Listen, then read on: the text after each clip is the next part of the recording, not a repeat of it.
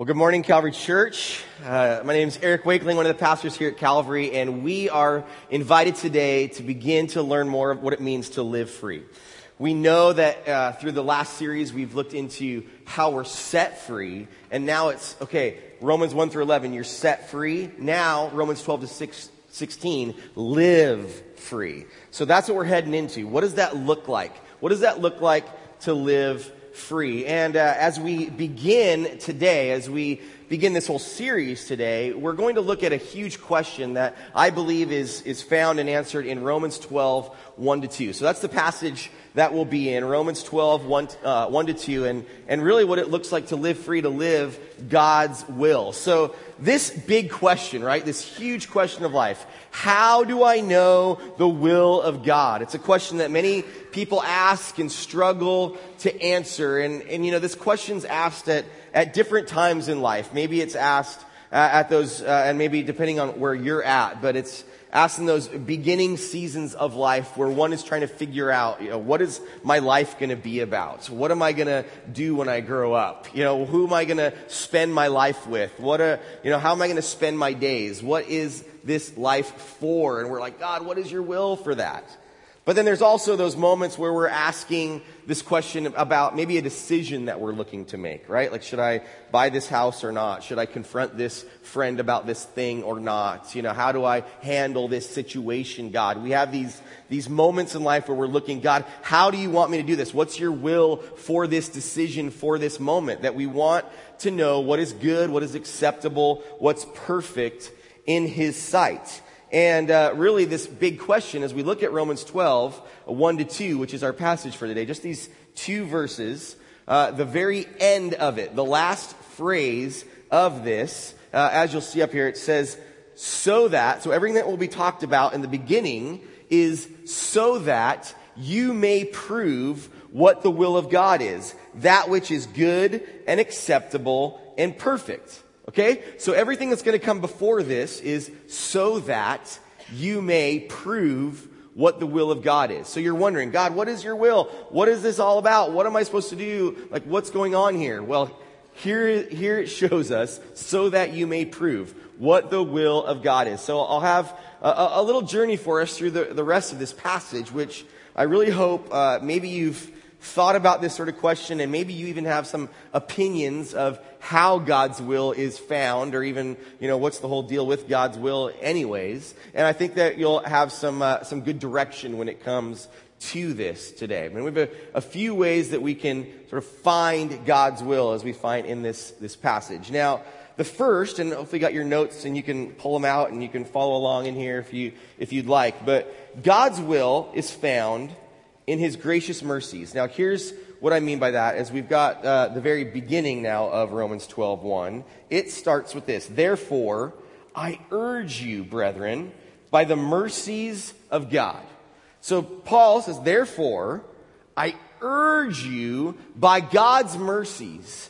Now, what we're going to see here is, is God's mercies, is, as I think everything that it talks about here when it says God's mercies, is taking us back. Now, one of those things that you want to want to do when you're reading the Bible, maybe you know this, but even if there's one that doesn't know this, I want to say it anyway. But when you see the word therefore, right, you always want to ask yourself, what's the therefore therefore. Okay? So what, why is this word there? What's it referring to? What's the therefore referring back to? So for us, we see therefore, by the mercies of God, I urge you to do something. So looking back therefore, uh, even let's just first grab your Bible and just look back a teeny bit to 1133. Just the four verses just prior to when it says the word therefore. It says, Oh, the depth of the riches, both of the wisdom and knowledge of God. How unsearchable are his judgments and unfathomable his ways. For who has known the mind of the Lord or become his counselor or who is first given to him that it might be paid back to him again? For from him and through him and to him are all things. To him be the glory forever. Amen. Now it, it goes into this, therefore, because God is unknowable and He knows more than you could ever know, basically, right? God is unfathomable.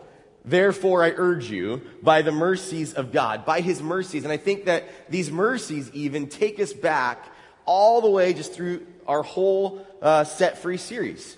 Romans 1 through 11. Therefore, because of Romans 1 through 11 and everything you've learned through Romans 1 through 11, what is the gospel of God? That, what is salvation? How, how are we justified before God? That we are people in sin and that we are deserving of God's wrath. Yet, while we were still sinners, Christ died for us right? That God loved us that much that sent his son Jesus to die for us. And now there's no condemnation for those who are in Christ Jesus. That we have been justified. That Christ did, uh, was that substitute for us of the wrath that we deserved. And that the Spirit of God is there for us to, to help us to learn as, like what it means to walk through this life then. And like even then that we've been set free as a, as a free gift that you don't do anything to earn it. So all of that, all of how you've been set free, he says, therefore. Okay? Therefore, everything that we're going to even do in this whole series of Live Free is because we've been set free. All right? All of that is because we've been set free. And it's, it's kind of like even as we think of this passage, it's like a bird. Okay? A pretty awesome bird that is flying free that soars over the heavens, that we've been set free out of our, our cages, right, by God. That we are no longer in these cages, but we are now set free to live and to soar and fly through this life. But we also know that this bird, as awesome and kind of intense as it looks, right, is this bird is going to fly through some storms. That this bird is going to set up a nest, uh, live a, like a life, right? that this bird is probably going to have maybe some battles with some other predatory birds. That life has some challenges out there when it comes to living free. Yeah, we've been set free. That work has been done, but living free has still got some challenges to it. But I think for us, when we think of being set free and living free, even with this little analogy of the bird, I think we should think of ourselves more as like a, a, trained bird, okay? Where we've been set free and we can fly free, but we have these moments, right, that hopefully many of them, that we are still connected to our master, right? We come back when the, the voice of the master is, is calling out to us, you know, that we, we can return, we receive instruction from our master. So in that way, kind of this analogy as we are set free and we're living free, we're returning, we're, we're wanting to receive. And I think what these um, passages, even in Romans 12 to 16, are for us are these instructions from our master of how to actually live free. And this is really what I would say is a, a reactive passage. Okay, we're reacting to something in this passage. Therefore, you know, because of this, I want you to do this. Okay? That's what he's saying. Because of all that's happened, by the mercies of God, I'm urging you towards something. So we aren't set free because we do these things, but we do these things because we're set free. Okay? We, we live this out because of how we're set free by God. And I think as we recognize we want to find God's will. We recognize that God's will is only found through the system that He has created for us, that He has set us free, that He has done this work. And so we are going to live out out of that state of being set free by Him. And so then we continue. What's, what's the next part? That uh, God's will is found through surrendering your life to Him. As you just see the second half of verse 1, it says, What is He urging you, right? Therefore, I urge you to what? to present your bodies a living and holy sacrifice, acceptable to God, which is your spiritual service of worship. So that's what we are to do, okay? What God, what he's Paul, God through Paul is urging us to do is to present our bodies as this living sacrifice. Now, a living sacrifice is an interesting thing, okay? We are to be a living sacrifice. Now, what you got to do is you got to put yourself back into the minds of the Romans who are receiving this word, okay? Because the Romans, and especially these Jewish Roman believers that are, that are living there, they understand sacrifice. Okay, they either have an image of temple worship back in Jerusalem where sacrifices of animals are taking place every day and at different seasons are really taking place a lot, that there is a lot of killing of animals going on. And even there in Rome, they've got these Greek and Roman gods who they're sacrificing animals to. Now we have this sort of view of, right, sacrifice, like, oh, you know, just kind of give up a little bit and try a little harder, right? That's kind of what we think of as sacrifice. But with sacrifice, there's always a death involved. Okay? And they know it. They know that sacrifice has a death. And so when, when uh, they read these words, you are to be a living sacrifice. Like, whoa, wait, wait a minute. That doesn't make sense. You know, like living sacrifice, th- those words aren't supposed to go together. So I want us to get in that mindset, right? Where living sacrifice shouldn't make sense at the surface for us. And to remember that. That's how they would be reading this. That how do I, you know, wait, how do I live and be a sacrifice? And so for us, there is, there's still, for them and for us, still a death involved. A dying to the old self. Okay? We are dead to sin and alive in Christ, as we've already learned in Romans 6 right? There is this death to our former way. And we are now alive and living something different. And every day, as we live this life, we are a, a sacrifice of worship to God. And so when we think of this whole even God's will thing, you know, we want to know the will of God in these decisions that we make. So what do we do? We try and figure it out. Like, okay, I'm just gonna, I'm gonna like think a lot. I'm gonna like, I'm gonna pray. I'm gonna ask. I'm gonna question. I'm gonna doubt. I'm gonna struggle. I'm trying to figure out what, what is God's will for this decision. And I think that there's a sense that God's saying, stop trying to figure it out so much. Stop trying to figure out what the, my will is in this thing but maybe start thinking about more the person who I'm forming you to be. Be that kind of person that would make decisions according to the will of God, and then just make decisions. Okay? Live your life, your living sacrifice life, growing closer and closer to God, being that, that life that is, is dying to the old self, dying to sin, being alive in Him. And as you're living that out, you're becoming the kind of person who makes decisions according to the will of God. And you know, the thing is, is that living sacrifice process of, of getting there, it's a messy, bloody process. Sacrifice is a messy, bloody thing. And so, kind of like the bird that's still flying through this world that is free, but is, you know, is still flying through storms and all of that, that this process of becoming that is messy. It is bloody, and there's a death involved to a lot of yourself that maybe that you're still kind of holding on to.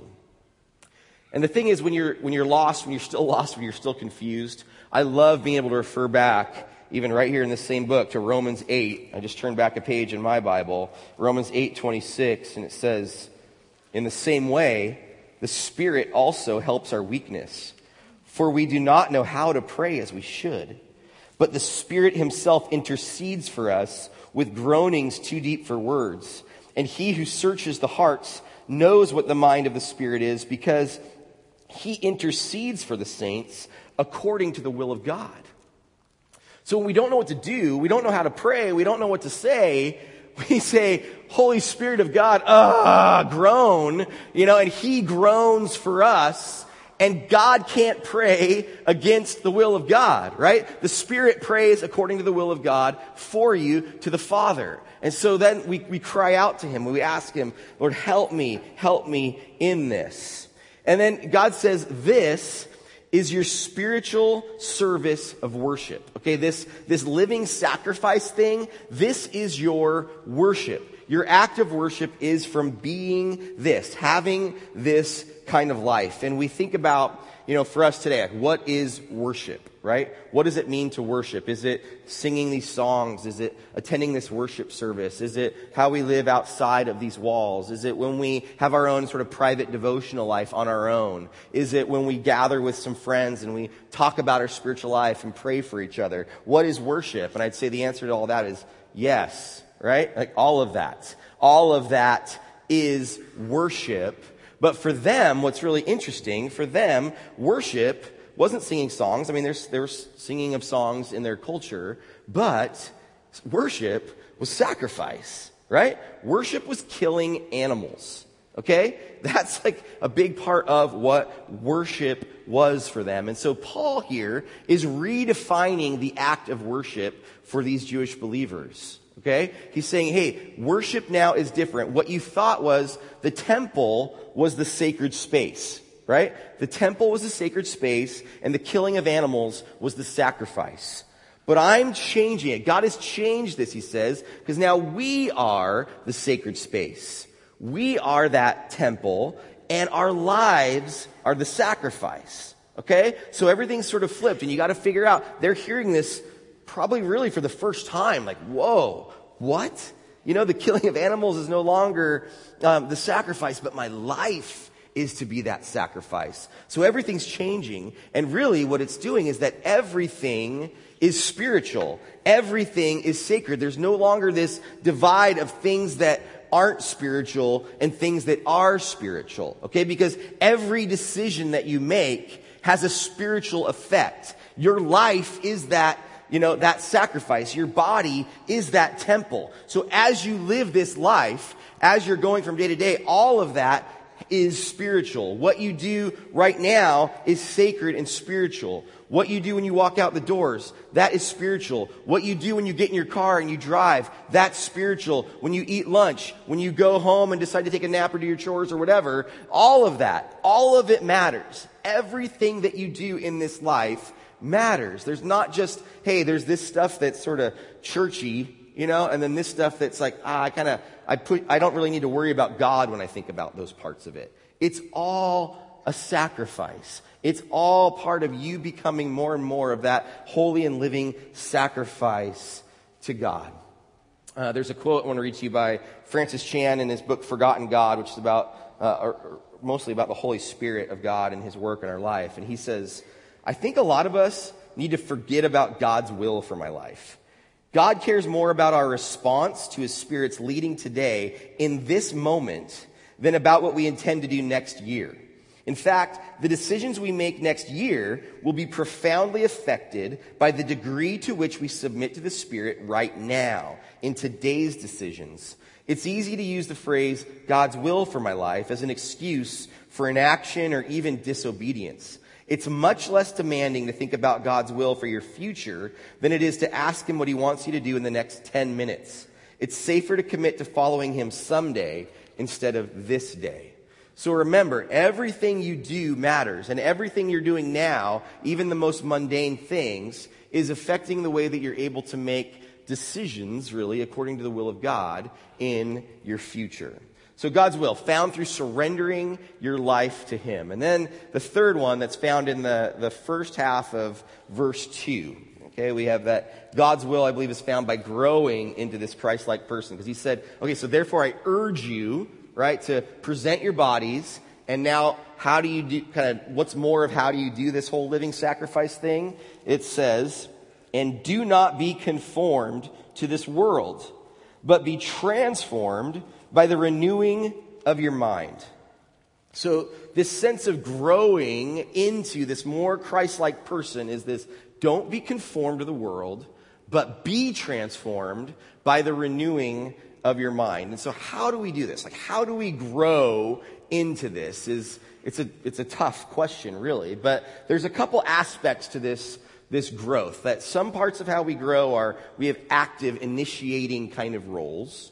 And there's some that are maybe seemingly more passive, but they're more receiving roles, okay? We're receiving from God. That, that whole thing of God does the work of the growth, right? I, I think that's always, for me, is like a really hard thing to truly understand. Like, how does that work? What do you mean, how do I let God do the work? Like, what, don't I, I feel like there's a lot of stuff in the Bible that says, you know, that has things for me to do. And I want to do those things. I want to be responsible. I want to uh, be able to live that kind of life. And so, yes, we want to have that. But then there's this part of it that's about God really doing that. We are to be transformed, not transform ourselves. And so what does that look like? So I want us to, to dig into that a little bit. Now, a big part of this, when you would say if we're receiving, a big question is, what are we receiving, right? Who are we receiving from? Because we're going to receive from somebody or something. We're going to be opening ourselves to receiving.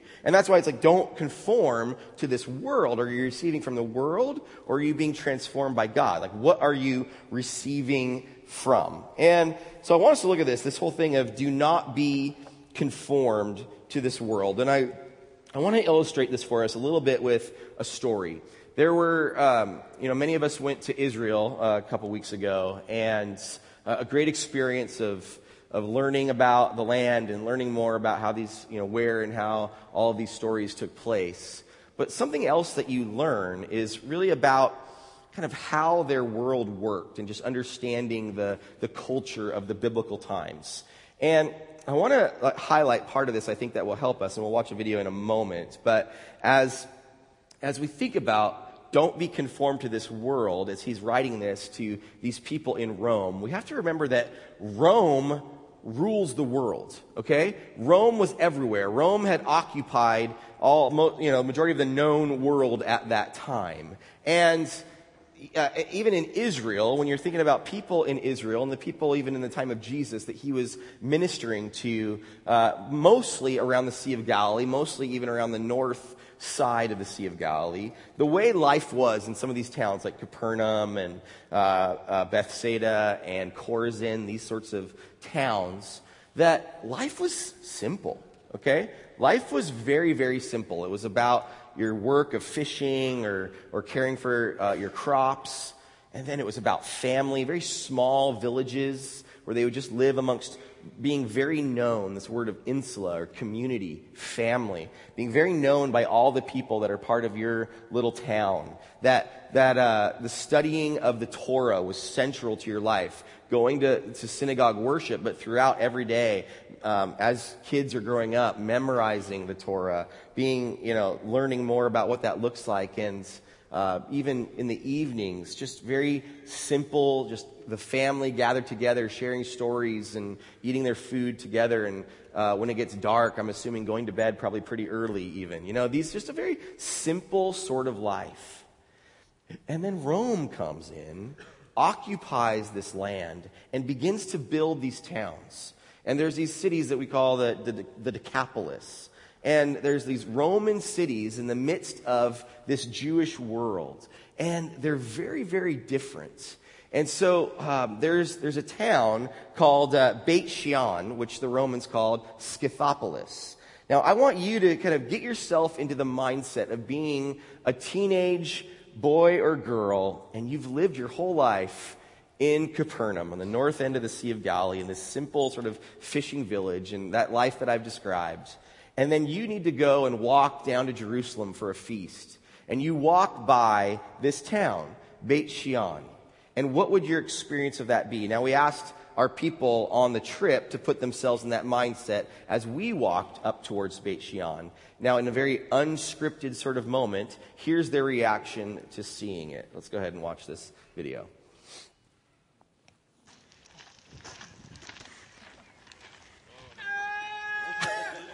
Oh my gosh, that's crazy. Oh, is this Scythopolis? Yeah. Ah, I knew it. Wow. Theater, gymnasium, arena, running water. That's this is, this is it. Oh, wow. Wow. Look at that.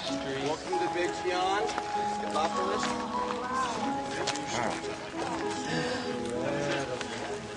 Wow. This is the thriving Acropolis. None of the disciples. This is it. This is Scythopolis, as it's also called. It has a theater, running water, you know, stores for shopping, uh, you know, these sorts of things. All these enticements and, and allures. Uh, these, these, like, uh, kind of this, remember the steam bath at Masada? You know, the, the bathhouse and all that. It has uh, toilets with running water and uh, it's pretty incredible what you'll what you'll see. It's still pretty different than what, we, we'd be used to, but uh, what you have here is these people that live that that simple life. That's why we want you to get in that mindset. The simple life of family, community, God as those core values of your way of living. But in has come Rome and has said, hey, we offer for you something that we would say is better. We offer you something, you know, that, you know, when the scriptures talk about being lured and enticed away from God, this is something that would have lured and enticed those people away from God to entertainment, to um, comfort, to uh, you know just a big party, right? Rather than family, well, or, or Orange County. That's really what I'd want to say even more. But yes, Las Vegas, and uh, but we we live in Beit Shean, right? That's where we live at home. We we live in that that land, and so the, the draw of compromise for us away from community, God, family is very real. And I think that this is a, a, a very similar enticement and temptation for us of what this place has to offer. So it might seem even strange to you to think, oh wow, it's a it's a town, and you might even just look at that and just like, oh wow, rocks and stuff. I don't I don't know what I'm seeing, uh, but this place was it is like us, so it's hard to realize that it's so different. But it is a place that offers entertainment, sports, you know, running water, shopping. These things don't take place in the normal life for the person that lives in that small village on the north end of the Sea of Galilee. These creature comforts, based almost even technology, for them, that was don't be conformed to that world. Okay? That's what they're saying. Don't be conformed. And the Roman people are living in the heart of all of that. You know, the, the Colosseum is right there. And everything, all of these enticements of the world were present for them. And, and that's not what life is supposed to be like. Life was supposed to be the study of the Torah, sharing of that in community and family, you know, this simpler life. And God says, don't be conformed to all of that. And so I want to encourage us what's what we are more like are like the, these people, the Romans. We live in Rome. We're in the heart of it here in Orange County. And so you might not even realize the ways that you have already conformed, right? That we have conformed to this world. And God says, don't, I want you to not conform to this world, but be transformed to a life that is more about the scriptures, God, family, community, all of these things. And it's interesting when you consider not being conformed to the world. A lot of times we, like I said, we don't even realize it but God is pulling us. He's wanting to pull us out of that. It's kind of like the beggar girl who marries the prince.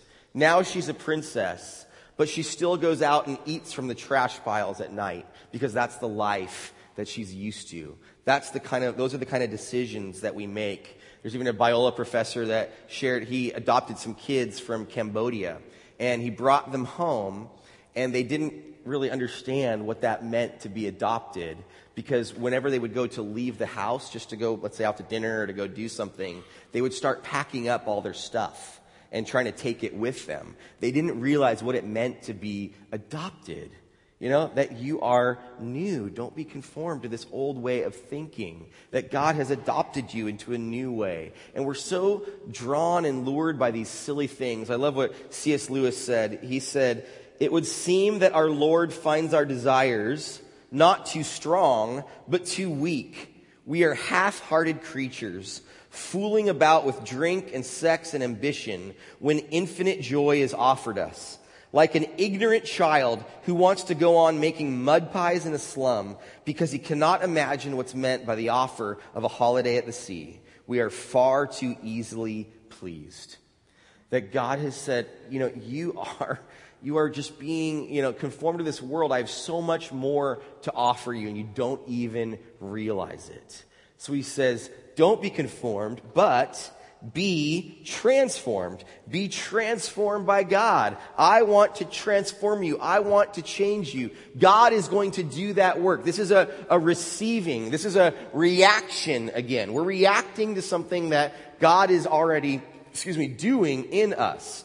And it's really hard for us a lot of times, I think, to, to understand how to react. And I, I think an interesting analogy with this is when it comes to this thing uh, of reacting and how do we do this, it's, it's kind of like skydiving, okay? Skydiving is an incredible thing. I highly recommend it to everyone. It's, it's, it's almost magical. It's this incredible experience. And, uh, you know, you could die, so that's like also a little side note, you know, but it's awesome. and uh, when you go skydiving, you have to be flown up in an airplane, and then you have to jump out, and then you're just reacting. Now, when we think we can do the transforming work in ourselves, when we think that we can, okay, I'm gonna, tr- I'm gonna transform myself. It's kind of like me standing right here and just being, okay, I wanna, skydiving is awesome. I'm to skydive and just sort of, I'm not really willing to do the full jump, but, you know, just jump down and be like, woo, skydiving, you know? I'm doing the same things, right? I'm kind of, I'm kind of reacting. I'm, I'm arching my back the way you're supposed to or whatever. Like, uh, look, look at guys, I'm skydiving. You know, that's silly and absurd, right? Well, that's kind of how it is when we think that we're going to transform ourselves that we're like going skydiving without an airplane. Because there's a power that comes from God that we can't provide.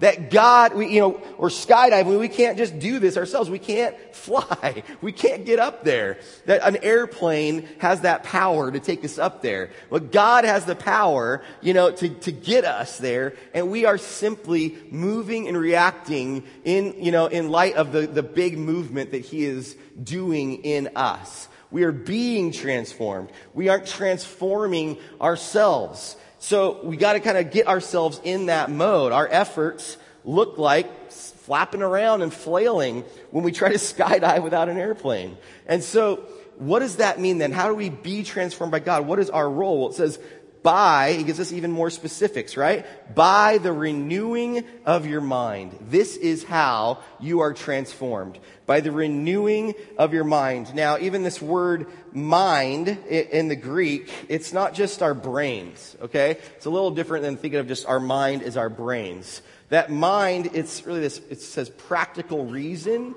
you know, our moral consciousness, or I love it's even our own will the renewing of our will. That we are, you know, our desires, everything that we want our life to be about, for that to be renewed. Our reason, our consciousness of our morality, all of that, it needs to be renewed. If we want to be people that can find God's will, you know, make decisions according to God's will, our will has to be renewed by God. So it's, it's not just about us finding God's will, but it's about us being changed. And Interestingly enough, the renewing of the mind, that thought, was actually something that these people, like the, the Roman people with uh, uh, the Hellenistic of Greek way of thinking, was really like something that they would do regularly. Kind of a process of opening up yourself to a new way of thinking, being open to new teaching and new learning and renewing your mind for that. Now, a lot of times we would think of there's, there's sort of a good sense of that and a and a dangerous sense of that. And so I want to be clear, like you know, we don't just like open our mind to like whatever we're going to receive. You know, we don't just have this sort of loose, free way of just accepting everything. That's not what I'm talking about here, or what God's talking about here. But there was this sense of, hey guys, you don't have it all figured out, Romans. Your mind needs to be renewed. You're thinking like the world. You're thinking like your culture. I need you to think like me. I need you to think according to the scriptures, according to the ways that I'm showing you how to think. I'm showing you how to have your will shaped and your reason and your moral consciousness shaped, not just by everything you're consuming from your culture, but this opening up a new way of thinking for you. And it's, you know, I, I think this is something that is really lost in our current society. You even have things where, uh, like at college campuses right now, there's like where people have been scheduled to give the commencement speeches. Like Condoleezza Rice was scheduled to give the commencement address at a college. And then the student body was all angry because of her role in the invasion of Iraq over 10 years ago. And so then she's like, can't speak anymore because we can't possibly hear from someone that has an opinion we disagree with, right? And, and so we get upset about that, but we also have to remember that that's very much the way we think about people that have a different viewpoint of the way we think, right? And I, I kind of term it sometimes as like, MSNBC guy versus Fox News guy, okay? And there's, you know, they're, they both are against each other, but they both only listen to their, the other people that are in their camp. You know, like, I don't want to listen to anybody else in my camp. Now, I'm not saying which side is right or wrong. I'm not saying it's wrong to watch those things or what your political point of view is with that. But there's this sense where civil discourse is dead, right? Like opening ourselves to these kind of listening and learning, we kind of think that everything we think is right and could never be wrong. And so like where there's a lot of things that one side or the other can learn from each other. Now, obviously, again, as I said at the beginning, this isn't just opening yourself up to whatever and that we believe that there are certain doctrines that are for sure and no matter what, right? Uh, but there's this sense where God is what he's doing in them is saying, hey, look, you don't have it all figured out yet. Okay? You're probably affected by what you've been consuming from your culture.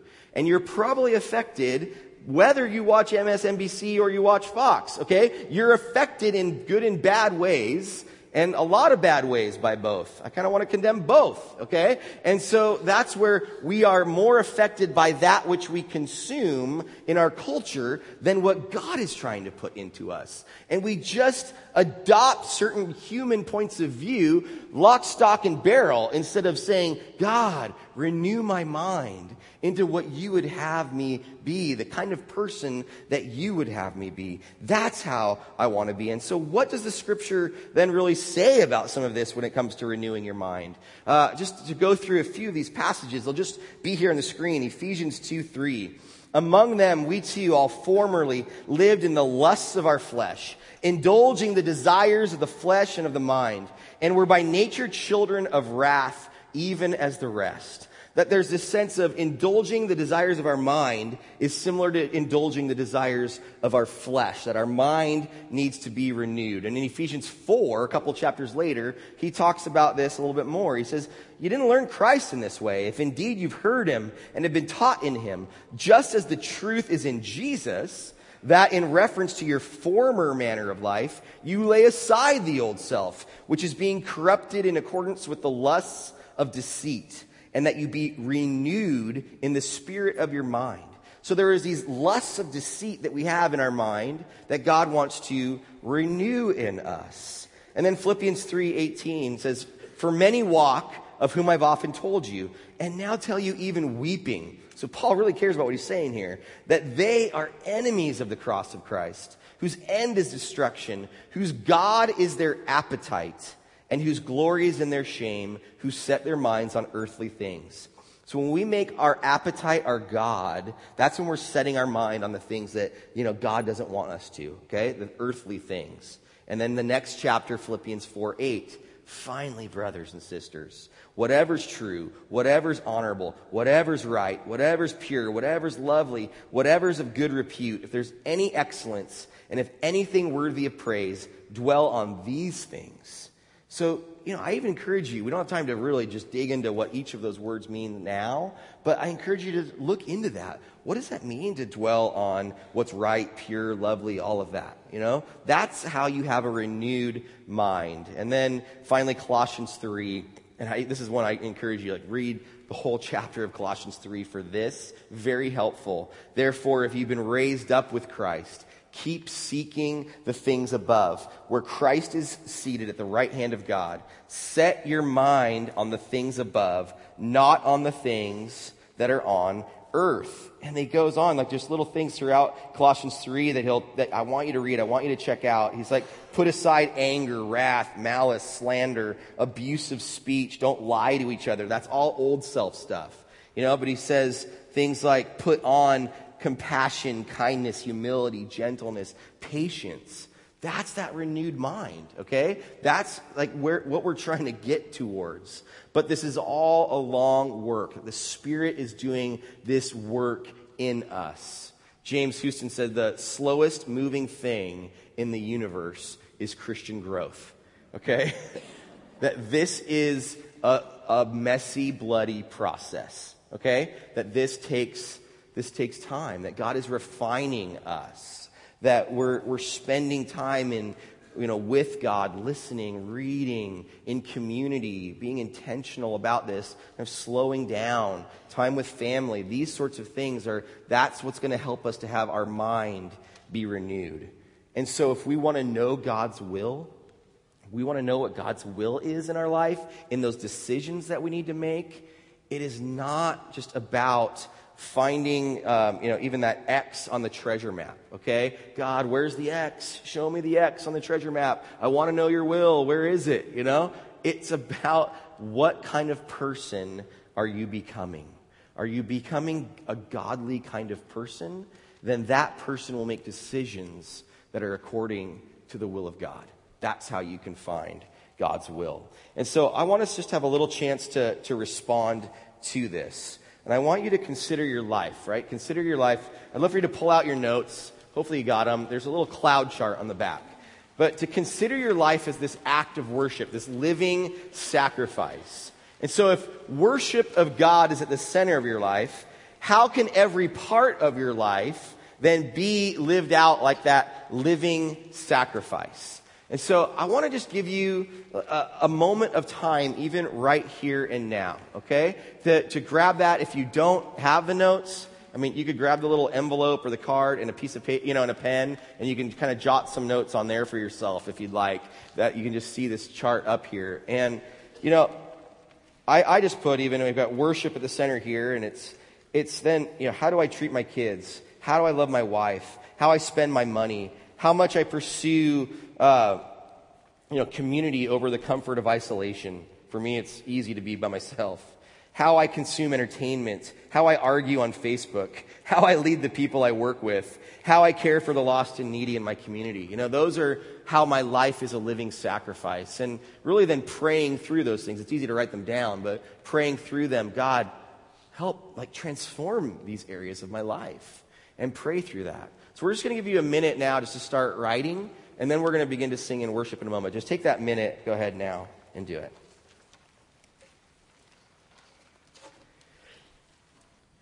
And So as you, you know, can continue to write and continue to reflect on those things, we're going to spend some time now in worship through singing, one form of worship, remembering that every moment of our life is a living sacrifice to God. So I really would just love for you to continue that process of of praying through and writing those things down. Maybe you're doing that now. Maybe you do that this afternoon or tomorrow morning, even as you read through Colossians 3 and Philippians 4 as they guide you towards some thoughts of what that really looks like in your life to be a living sacrifice, that we're being transformed by God. So let's worship Him through singing now. Let me pray for us. Heavenly Father, we thank you for the transforming work that you are doing in our lives. I pray that you would renew our minds through the work of your Holy Spirit.